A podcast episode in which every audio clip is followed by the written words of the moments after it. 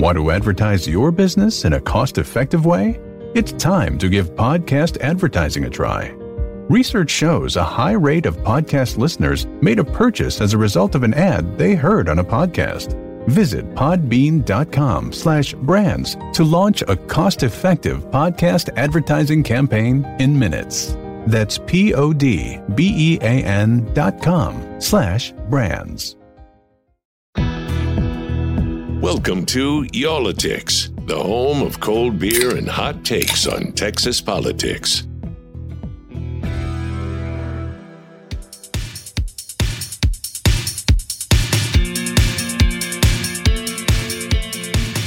Howdy, folks. Welcome back to another episode of Y'all-itics. I hope it's not too echoey in here.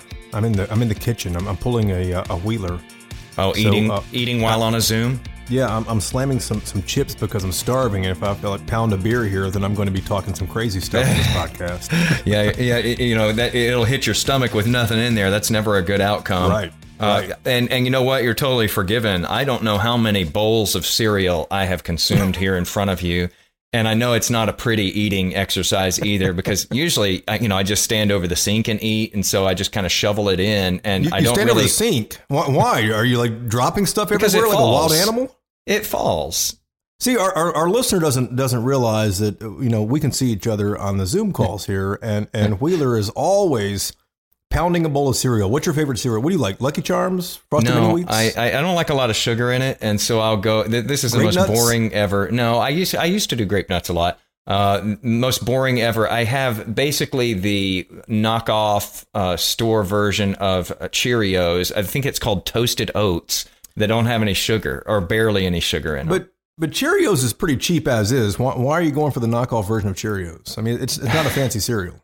I don't know. I guess I'm cheap. I don't know. Um, and then sometimes I get really wild and do bran flakes. Oh, yeah, risque, huh? Scandalous. Yeah, those are on the crazy days. But Yeah. yeah, you eat it over the sink. You don't. You don't do that. Dude, I don't know anybody that does that. I, mean, can't tell I'm- you how many times I have eaten. This is because I'm always so rushed. Okay, so I'll do lunch this way too, or dinner sometimes if I'm in a huge rush. You'll eat I- dinner over the sink? Yes, I will eat dinner over the sink, and sometimes like with my hand, like I have stuff in my hands, and I'm just like cramming it in my mouth so I can hurry up and get done. And whatever falls, falls. It falls in the sink. It's no big deal. You don't have to clean up. You just you know move on. You're a pig, man. What the hell are you it's doing? it's it's what life has done to me. I am that rushed. So hopefully Oh our gosh. hopefully our boss is listening as usual and look at what has become of me because I'm always working so hard. That's all I can say. There'll be a Uh, what are you extra in your drinking? Paycheck. What are you drinking I'm, today, You know what? I'm excited about this, man. I, I'm excited about this episode, but I'm excited about this beer too. This is called the uh, the Texas Troubadour. Oh, I It's a- like that. It's a pilsner. Okay. It's from Wild Acre Brewing Company uh, over in Fort Worth, and uh, it says "Live and loud and play hard" for the Troubadour. Five point seven percent uh, alcohol per volume. Thirteenth floor music. I'm not sure what the rest of it is. I'm sure we'll have a listener tell us that uh, I'm missing the bigger picture on this thing. But let, let's let's try it out here. Let's see what this pilsner's like. Uh, I'm gonna have to try that uh, because I like pilsners and I just I like the word troubadour. Uh, to be honest, That's how is easy. it? Yeah, that's an easy beer. I like that one. I like That's that. good. Texas Uh, I'm excited about uh, what I'm having today too because I've returned to Texas beers now uh, after last week. Uh, and this is the last in a series of the fridge clean out beers. Uh, it was in the back of the fridge, and yes, you read it right. I just held it up to the camera there. This is the um, it's an IPA. That's why it sat in the back of the fridge because I'm It's a just low not a, calorie. It's a low it- calorie. Gosh, you're quick. I barely held it up there. It is Dude. a. This I is mean, why. This just is make why, an effort. Just make an effort for this podcast. I mean, just, this is try? why this Just is why it sat in the back of the fridge. I'm still doing the fridge clean out. It's ending today. Uh, and whatever, you know, some elf that puts these things in my fridge put in a low Hey. calorie hop skinny, they call it, low calorie IPA. It is um, 95 calories and only four carbs. It's made in Dallas at Community Beer Company. Well, This is what I'm having. I'm not, you know, I- haven't been looking forward to it, but you know, it may surprise because my my my bar is low for IPAs in general. and and don't drink it. You're not doing this podcast over the sink, are you? I'm not. Okay. Because I'm Well, not eating. We'll have to get Mrs. Wheeler a uh, a, a beer list when she makes her next uh, store run. Or I'm just going to have to go do it myself. That's what I need to do so I can pick out a troubadour this time. Um, Right. Okay, so we are close. Uh, you know, I think we're still what in early voting now. We're getting Yeah. close to this very off year uh, election. There's some. Uh, you know, uh, different proposals on the ballot for you know the Texas Constitution. There's some very local races on there. Um, and Jason, you know, it's always kind of sad. Like I always try to show up on these years, especially because it's kind of sad when you see the vote totals in a year like this. It's so bad. It's so low. So many of our decisions uh, on how we spend a lot of money, like for schools and so forth, so many decisions on constitutional changes, they're made in these years by a very relative few Texans. And our listener is saying, "What are you talking about? Early voting? There- Is there an election coming up? Yes, there is an election. It's a week is. from uh, a week from today, as we do this here. It's going to be on November the 2nd Mm-hmm. Early voting is underway. It's a statewide election. These are the constitutional amendments. There are eight of them out there. Uh, you can run through them. You know, some of these are, are, are hot button issues. A couple of them are hot button issues. Uh, I, I think the most controversial maybe is the one uh, that voters can can say yes or no to, uh, and that is um, allowing people to go to church all the time, regardless of whether there's a, an emergency, like in the pandemic. This, of course, is born out of the pandemic when when um, people were not able to gather. Uh, the ch- some some counties, I believe Dallas County is one of them, said that uh, you can't go to church either because that might be a breeding ground for the virus. Now, uh, the legislature has made that uh, or wants to make it state law with a constitutional amendment if voters pass it next Tuesday. And chances are that uh, those handful of voters who will show up are going to be spending a lot of your money on these bond issues with school districts or picking your local leaders. So, you know, try to get out there and vote if you can. Now, we will expect, though, that turnout is going to be much higher for next year's midterm elections. Mm-hmm. There's a lot at stake there.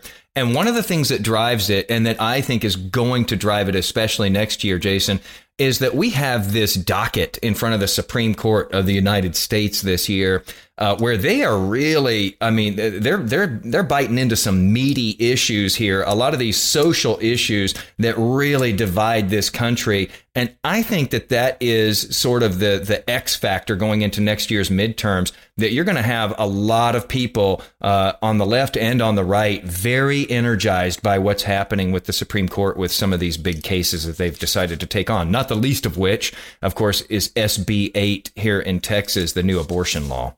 And, and you know, November second is the the election we were talking about. November first is when the uh, U.S. Supreme Court said it would hear arguments on the abortion law, the Texas abortion law, which was passed by the legislature, uh, signed into law by Governor Abbott, and then immediately challenged uh, by by a few people uh, in court. And the law, to refresh your memory, if you don't remember this, the law bans um, abortions after six weeks once a, a uh, fetal heartbeat is detected, which is about six weeks or so.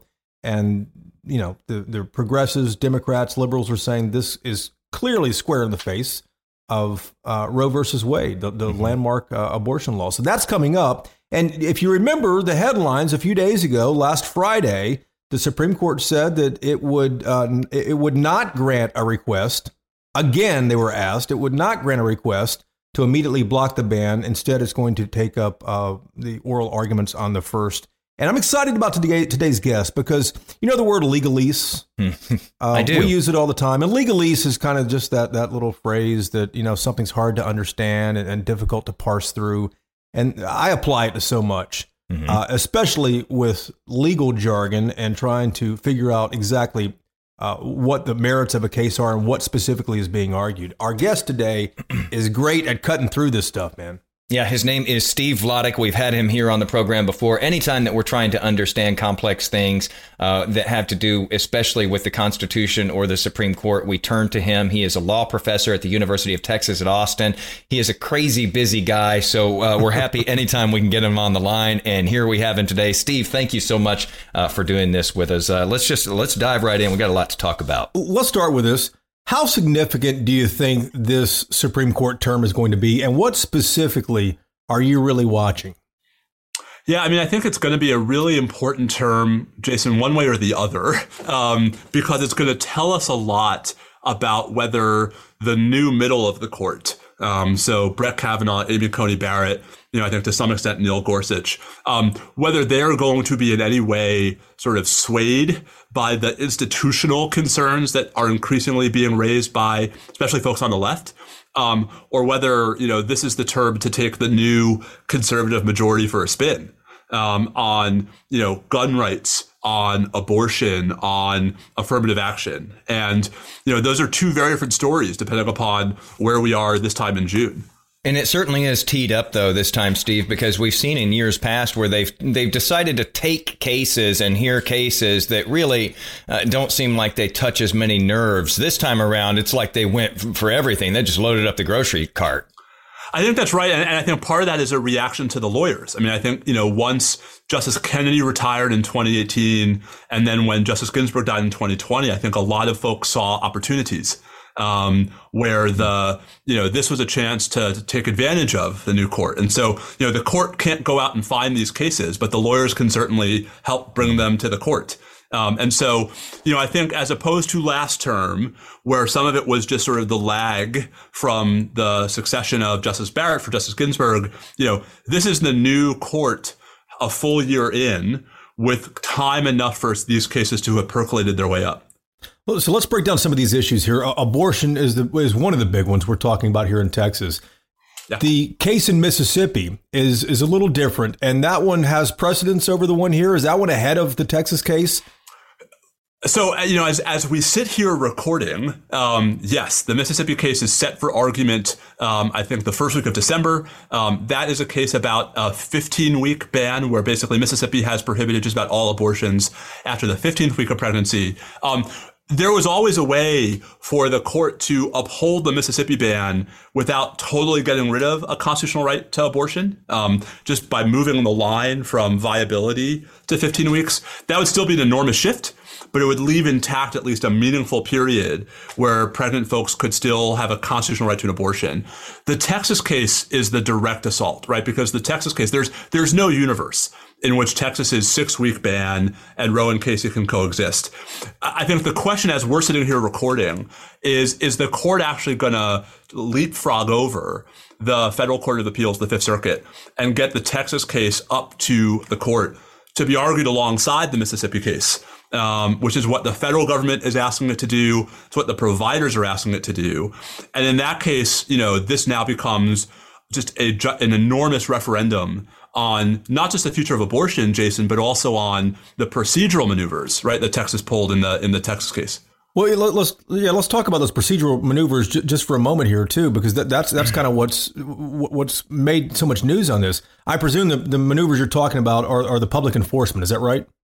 So public enforcement, but, but, Jason, not just public enforcement at the expense of state enforcement, um, where you know the lawyers have now said in their papers that the point was to make it harder to challenge the eight week ban, uh, sorry, the six week ban, and you know I think the what concerns me is like, listen, folks have strong views about abortion, and no one's going to be persuaded to change their mind by anyone like me. Um, the problem is that the Texas law on the procedural side is not abortion specific.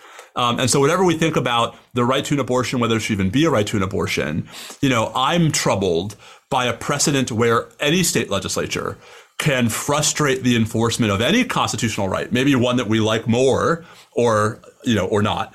Um, just by pulling the move Texas has pulled here. And so that's why I think, you know, the Supreme Court, if it does, as it has been asked to do, um, accelerate the Texas cases, argue them alongside the Mississippi case, um, I think might be thinking the same thing and might see it, guys, as an opportunity to at least look like they're compromising and look like they're splitting the difference, where they would strike down the Texas law but allow the Mississippi law to remain on the books, and then everyone's pissed off, and the court can say, "Look, we're not partisan." Hmm.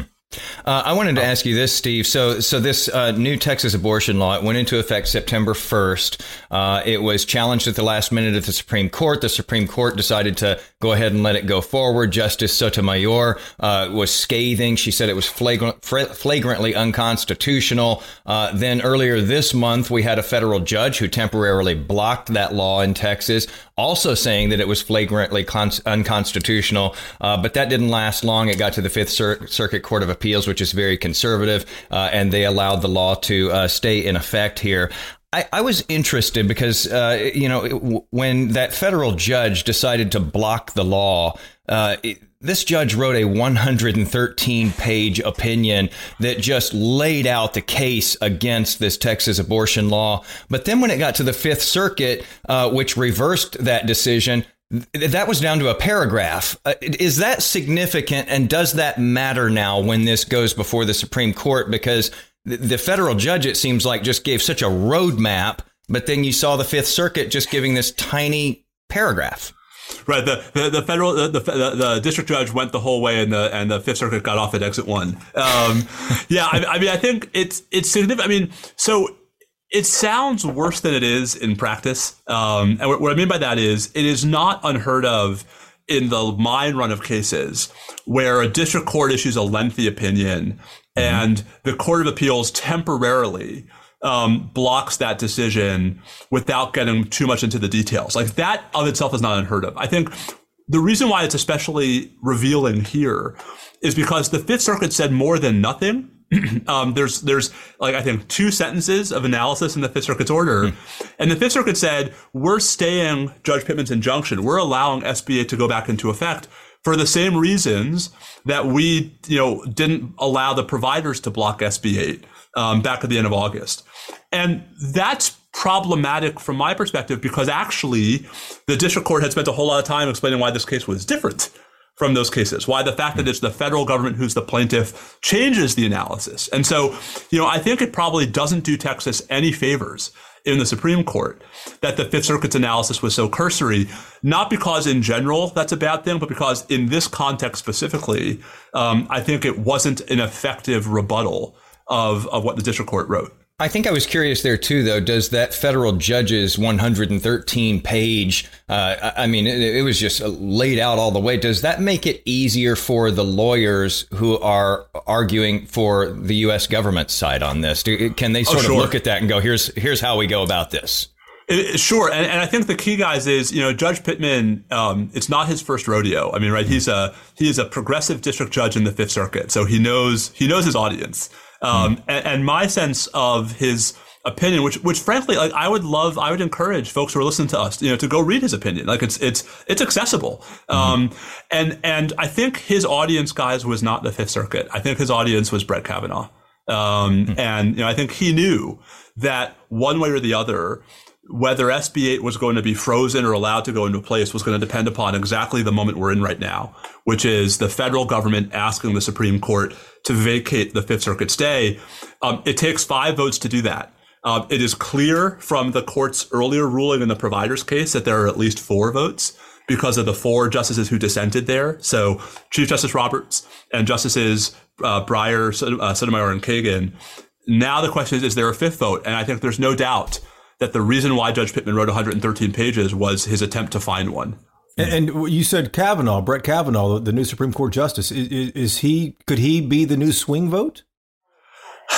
You know, if only because there there aren't that many other options. Um, you know, I think I mean I think we've seen in a couple of other cases, although not in the abortion context, where he and Justice Barrett um, have been more likely to stay closer to Chief Justice Roberts than the Thomas Alito Gorsuch camp. There's if there's going to be a fifth vote, I have to think that it's going to be one or both of right Kavanaugh and Barrett.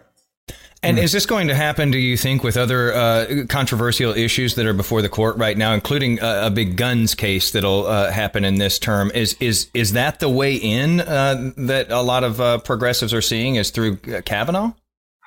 You know, yes and no. I mean, I, I think in the sense that like um, if you don't have Kavanaugh, you're in deep trouble. Um, but I mean, guys, the flip side is right that if you are, if you if we look at the court as sort of a holistically, and we look at the whole term, you know, from a, like if the court splits the difference in the abortion cases, I actually think that buys room, right, for the conservatives to flex their muscles in other cases.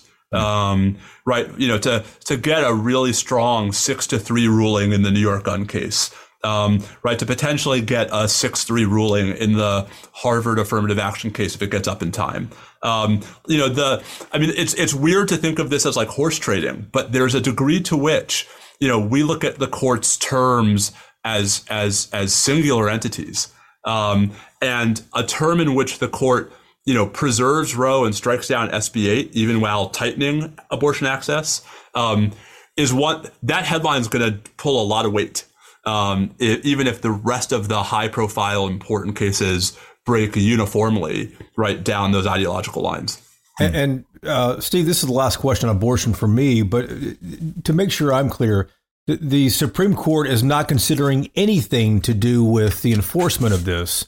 The, the public enforcement. It's, it's all about the the, uh, the, the viability, right? The, the 15 weeks or the uh, six weeks. So it's it's it's a little tricky, Jason. The the provider's case, as opposed to the federal government's case, um, raises challenges to the enforcement scheme.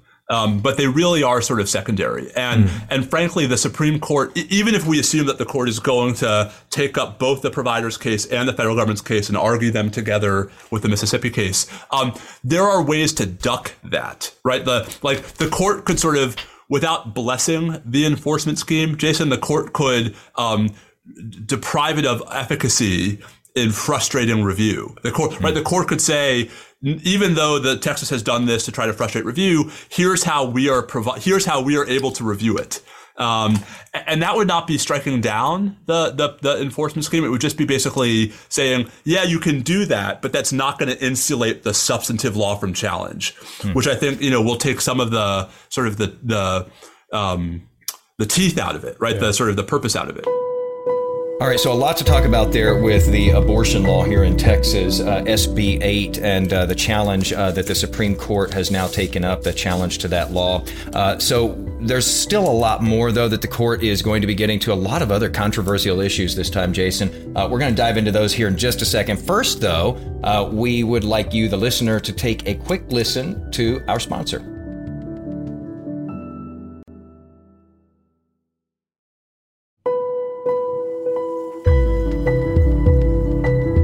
Back for Y'all-itics here. We have Stephen Vladeck on the line with us, uh, Whitely and Wheeler here, um, talking about the Supreme Court and what all is going on. The, the, the, term has just started, the new term for the Supreme Court, and as it is considering a number of things, we spent the last uh, you know 15, 20 minutes or so discussing abortion. But that's not all, Jason. Uh, Steve, let's go to that uh, gun case that you were talking about uh, that comes out of New York. Uh, th- this one uh, might sound a little strange when people in Texas uh, hear about this because basically that case is about um, people being required to get a license to carry concealed guns outside the home. Of course, here in Texas, that's you know been the law for a long time. Now you you know you don't even have to have a license. Does that have an effect here in Texas? Uh, if uh, that gets a conservative ruling. Uh, I think people would tend to kind of put that out of their minds just because it is such a different climate here. Yeah, you know, I, I, don't think it has a direct effect. I, I, think the, the sort of the short version is um, that's a ruling that's going to have far more implications for what states can restrict um, in states that actually try to restrict these things, um, right? But but I do think, I mean, you know, it's one thing for folks like Governor Abbott um, and Attorney General Paxton to get up on the hustings and say, I'm protecting the Second Amendment um, and have nothing to cite to. Um, it's something else to say, and the Supreme Court agrees with me. Um, so, you know, I, I don't think it's going to change the law on the ground here in Texas, frankly, one way or the other. Um, but I do think it has, you know, sort of broader optical implications for what kinds of, for, for sort of how broad the right is, and and therefore how justified um, elected officials in Texas would be in taking even further steps to, you know, reduce still further what what restrictions are left. Hmm. Steve, the, the, the, other big case here that that uh, many people in Texas are watching is voting rights. Can, can you lay out for our listeners what, what's at stake here, and secondly, what, what the what the argument is will be uh, before the justices? Yeah, I mean, so you know, the the court still hasn't put any of the big post 2020 um, election cases on its docket, but it's possible, for example, that the Georgia case um, could get there by the end of the term. Um, so I think that's you know that's a question about whether um, some of these you know election integrity measures right. that especially red states have adopted after in response to the election are consistent with the Federal Voting Rights Act. Um, and the federal government has taken the position in the Georgia case that they're not. Um, you know, we saw at the very end of last term the Supreme Court actually weaken in some important respects Section 2 of the Voting Rights Act, the provision that these challenges are based on. Um, you know, I think it's going to be. I, I, don't know that those cases are going to get all the way up this term, Jason. But when they do, you know, that's the next frontier for voting rights, especially as it looks increasingly clear, like we're not going to get voting rights reform out of Congress. Mm. Steve, I'm, I'm curious about that as to why that hasn't ended up on the docket. I know that this is a, a, relatively new phenomenon that we're seeing sweeping across the country with these different state legislatures, uh, but it just seems like such an issue of the time right now in front of us. Is this just because things move slowly when it comes to the Supreme Court, or is this, or is there another reason that they would maybe avoid that? No, I mean things move slowly when it comes to the Supreme Court, and you know, in contrast to our discussion of the Texas abortion case, um, where what accelerated the process was the fight over whether to block the law or not. Um, right there, there haven't been injunctions to date against these new laws, um, which would speed up the process. So, so until and unless that happens, and it might yet. I mean, we might soon get you know rulings in some of these cases where some of these laws are blocked by federal district judges. But until that happens, we're going to see the sort of the more I don't want to say orderly, the the more deliberate um, and, and, oftentimes delayed um, process of litigation. Which you know, frankly, guys, it can take a case without any hustling. You know, two and a half, three years, right, to get from mm. filing all the way to the Supreme Court. It's unbelievable. Give us an idea of uh, the, the, the federal government's on the defense for, for a lot of these big issues. Uh, how, how stressed out is the Justice Department, President Biden's Justice Department right now?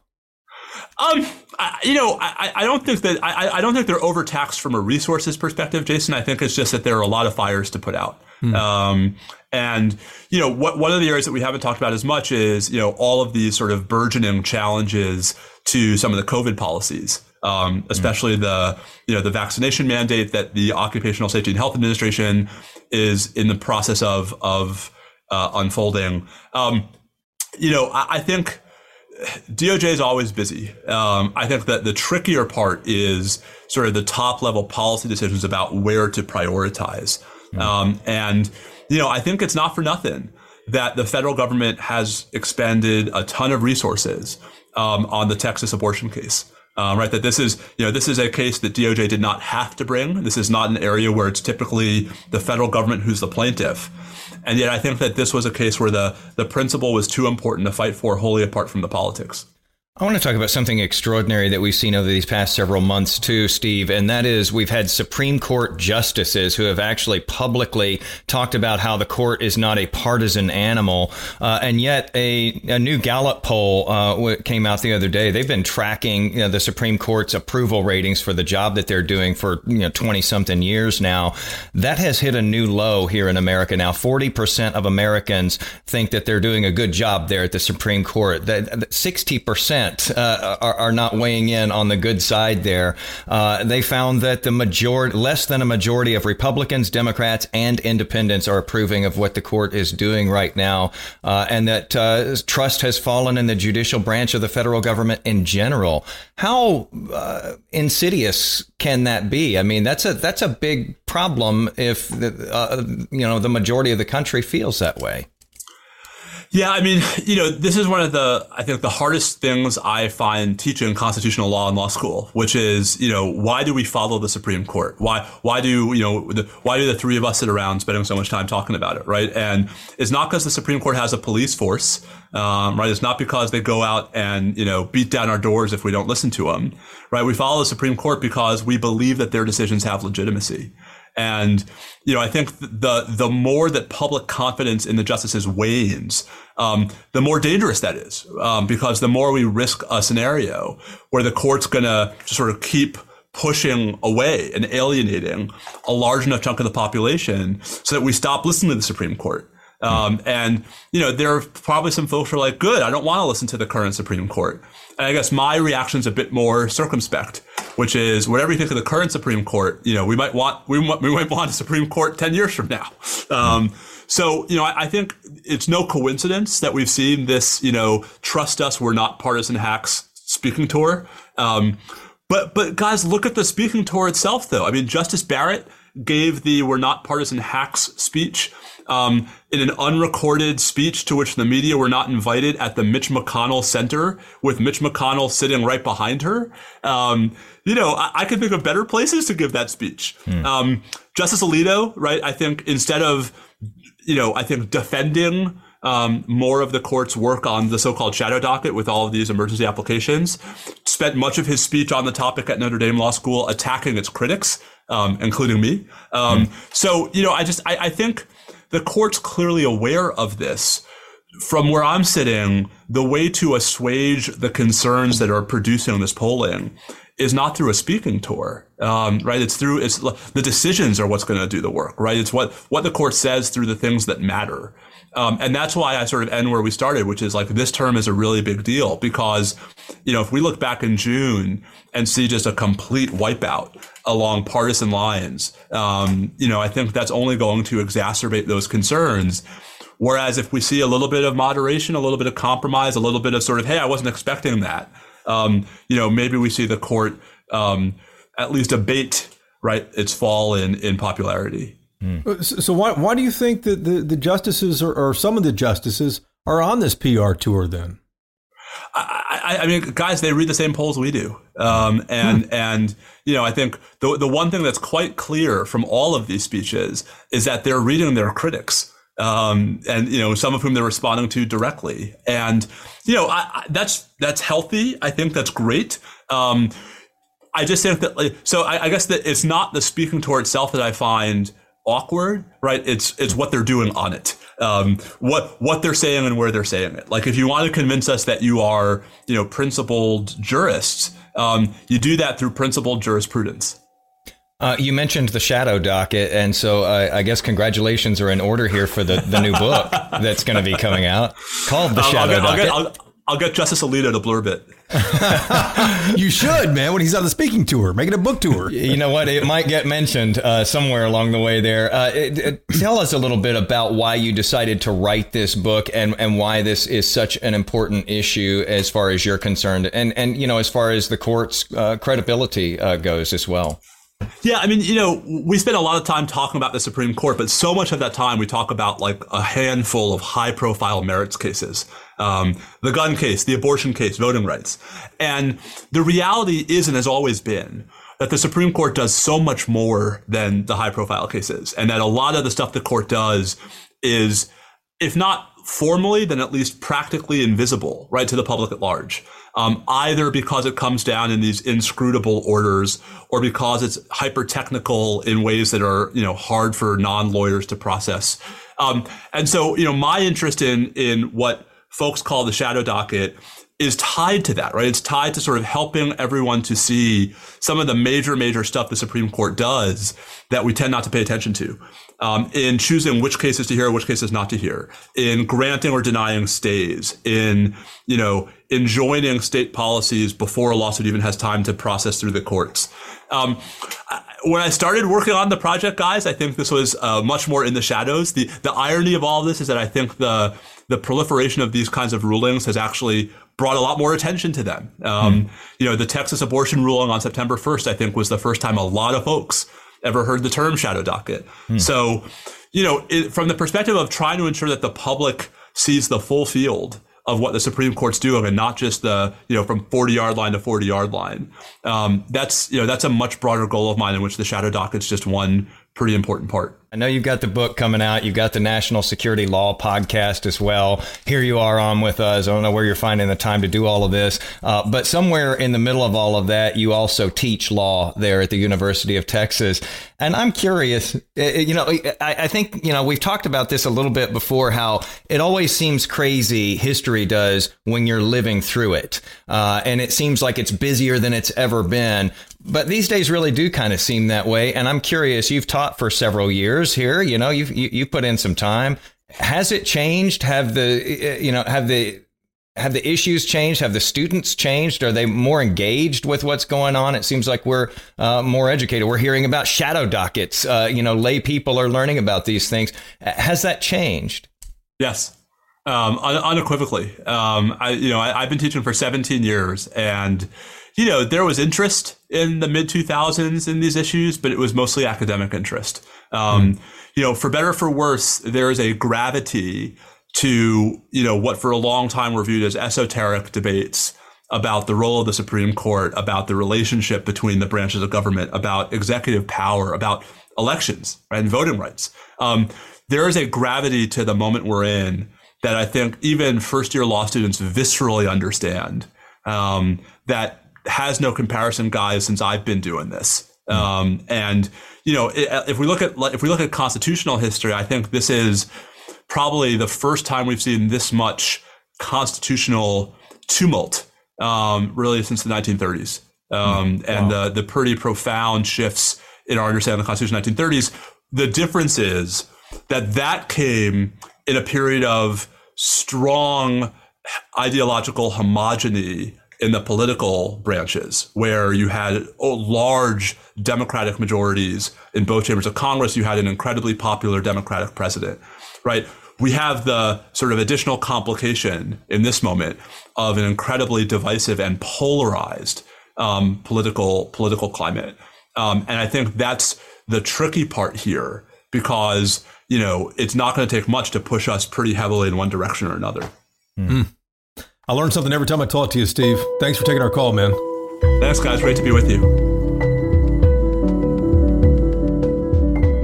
So, uh, you know, Jason, you know, at the very beginning of this, you were saying how we always love to hear from Steve Vladeck because he's very good at distilling, breaking down, and explaining in lay terms for us lay people, uh, you know, some complex issues that are before the courts. Uh, you always feel smarter after you've talked to him, no but doubt. sometimes you feel a little more worried too. You know, in that last little bit there about just how divided this country is right now. Um, you know, when we look back at the arc of history, we're really divided right now. It's not just our imagination because we're living through it. And you just wonder, you know, what's that going to look like as we go through this next Supreme Court term? And, you know, we get rulings on a lot of these issues that are dividing people. Does that get even even worse? Yeah, it, it, it, almost makes you want to summon another beer out of the fridge. I mean, I, I, hope our boss isn't still listening this far into the podcast, but uh, I might have to have another one after that. You know, you know, I've always wondered. Um, you and I are the same age, what three days apart. Um, but I always wonder: is is has it been worse in the last century than it is now, as far as the, the division? And, and I want to I want to say it has been with the, the racial strife of the '60s Supreme Court had a, a number of, of, landmark decisions in the 60s and 70s. Of course, you and I were way too young to, to recognize uh, those, but I, I, wonder kind of where this falls in the arc of uh, of American history. I don't know. I think where about, we are right now. You know. Yeah, I think about that, and you know, there's uh, you, you, think about the fights that went on, you know, before our time uh, in the 50s and 60s and all of that, and a lot of those fights, though, Jason, are happening all over again now. We've got you know so much going on with the, the push for equality and racial justice uh, all in at the same time that we're dealing with a pandemic which you know we haven't had to deal with at any point in our lifetimes. Uh, and then at the same time we've got all of this political strife that's going on. Uh, and you know in none of those times none of those times prior did we have cable news and mm-hmm. social media and I think that that is amplifying so much of this division uh, that we see between people right now. And you just wonder, you know, does this keep spiraling? Does it get even worse? And, you know, I hate to take us down that road uh, as we come to an end here. Yeah, I'm definitely having another beer for that, man. But no, you're exactly. I, I mean, I, I, totally, I totally agree. I, I, have, I have plenty of friends who work in cable news, but cable news and social media, uh, and I would argue AM radio as well, yeah. has spun up so many people, cable news, mm-hmm. obviously, on both sides. And I, I will say, and I don't think many would disagree, I would say cable news has radicalized a number of people on both sides over the last 25 years. This has been in your face for 25 years. And it's not news. That's the thing. It's opinion. Well, it's, I think it's that, cable opinion shows. I, I, I, think even the bigger threat though is is social media because I can't tell you how many times I mean, I've tried to you know you try to talk to people you know but they don't listen. But you see them post things, they post links to articles, and I always look at the source of that article. And it's like one two three abc.com. So yeah, and it's like, guys, that is not a real news outlet. And I, a lot of it comes from people who just don't realize they think that if something is published and they can read it, then it had yeah. to have been fact checked and it has to be true. It doesn't. So look for your sources, you know, and and chances are if you're only finding some crazy, salacious, wild headline in one place and no one else is reporting on that and it's from a source that probably no one else has heard of, chances are it's probably not true. Yeah, no, exactly. There, there's a, a, a little short little TikTok uh, that's out there that, that always cracks me up. It, it's a it's a woman probably in her mid 30s or so, and she says, "You know, I'm I'm at the age now where if you think the sky is green, congratulations, you're right. It, it totally is." And then she walks out of, off off screen. Uh, She's given up. She's given up, and and so many people have, and you know, we, we we we both have people in our own families Oh yeah, that might hold just outrageous views oh, one Oh, side yeah. or the other, and you know, we're gonna I- get to hear those soon for Oh, Thanksgiving. Yay! I know, right? Maybe it uh, should be a Zoom Thanksgiving. We can put them on mute. no, forget that. I'm just gonna do Thanksgiving over my sink. You probably will, dude. I can't believe you, man. You're an animal. You're an animal. hey, I just saw you stuff your face on here. You're not far from me. Okay, yeah, you're I'm not getting stuffing. there. I'm not stuffing it so much where I have to put it over the sink so I, it can catch all the uh, the things falling out. You're crazy, dude. Oh, I've got to change my ways. Well, Uh, yeah. Th- thanks so much for listening. I, I I learned a lot about the law and about Wheeler today in this episode. more than you have probably ever wanted to know. Yeah, and- and we should all be thankful that he's not doing this podcast over a sink. we'll see y'all next Tuesday. See y'all then.